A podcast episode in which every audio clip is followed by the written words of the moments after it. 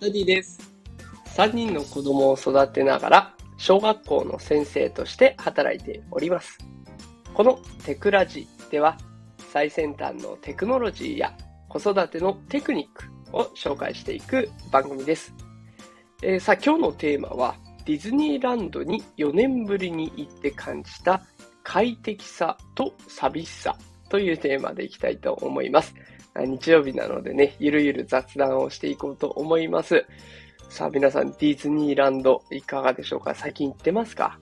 あの、私4年ぶりですね。コロナが広がる前に行って以来、4年ぶりに行ってまいりました。この4年間の間にもすっかり変わっちゃってて、ちょっとびっくりでした。で、このね、大きい変化の中心にいるのがスマホだったんです。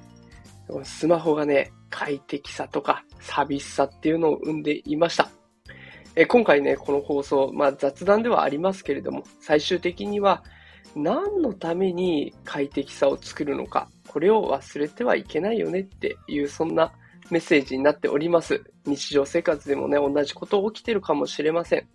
えーぜ、ぜひね、最後まで聞いていただけたらと思います。さあ、じゃあ、早速ね、その変わったところ紹介したいと思うんですけれども、今はチケットを買うにも、あと、昔で言うファストパス、今はスタンバイパスという名前に変わってましたけど、まあ、基本的にはね、全部アプリでやるようになっているそうです。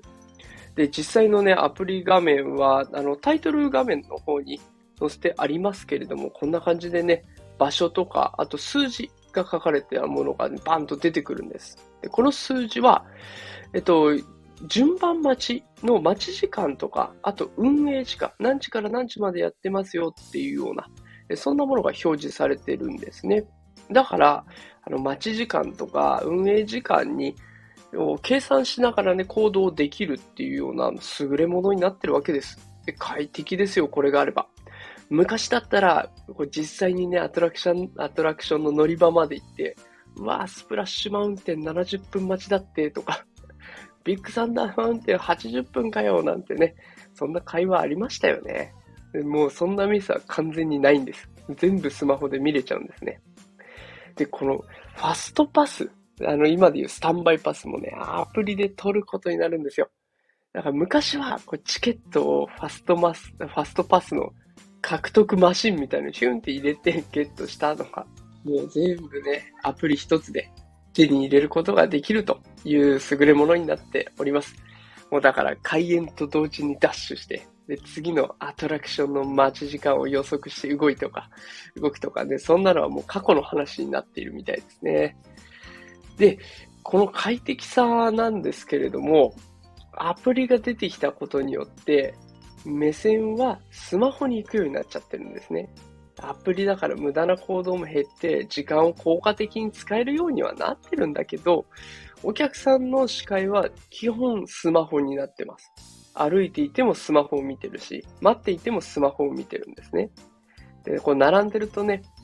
撮影した写真をその場で SNS に投稿する、そんな会話もね、聞こえてきましたし、一番衝撃的だったのは、前で並んでいた家族連れがいたんですけれども、両親はスマホで動画を見たり、ゲームをやったりっていうことをしていて、で、子供たちは黙って並んでるって、こんな光景が広がってたんですね。まあ、スマホを持ってね、アプリを操作する必要もあるから、その延長でやってるんだろうなとは思うんですけれども、ディズニーって結構待ち時間をどんな会話で過ごすかって醍醐味じゃないですか。でだからあの、最初のデートでディズニーランドは行かない方がいいぞみたいな、ありましたよね。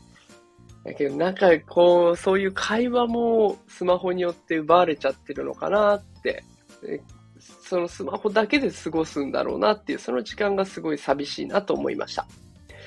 まあ、とはいえね、私もこうアプリを使わないと動きが取りづらいのが実際だったので使ってたんですね。で、もちろん写真を撮ったり、動画を撮ったりとかって楽しんでいきましたが、途中でスマホのバッテリーが切れちゃったんですよ。だけど、この強制的にスマホを見れなくなったっていうことがすごく良かったなと思いました。どうしてかっていうと、子供との会話が増えたんですね。やっぱりスマホ見てると会話に集中できないんですよ。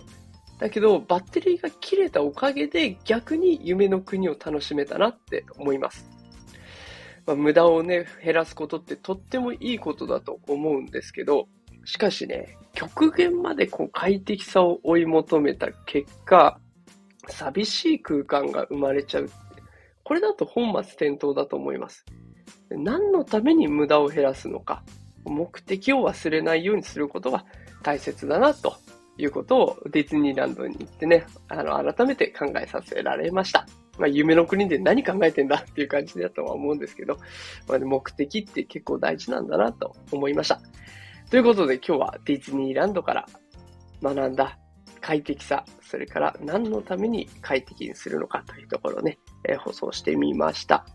えまあ、これ今日はちょっと番外編ですけれども、毎日最先端技術×子育てをテーマに配信しておりますので、よかったらフォローしておいてください。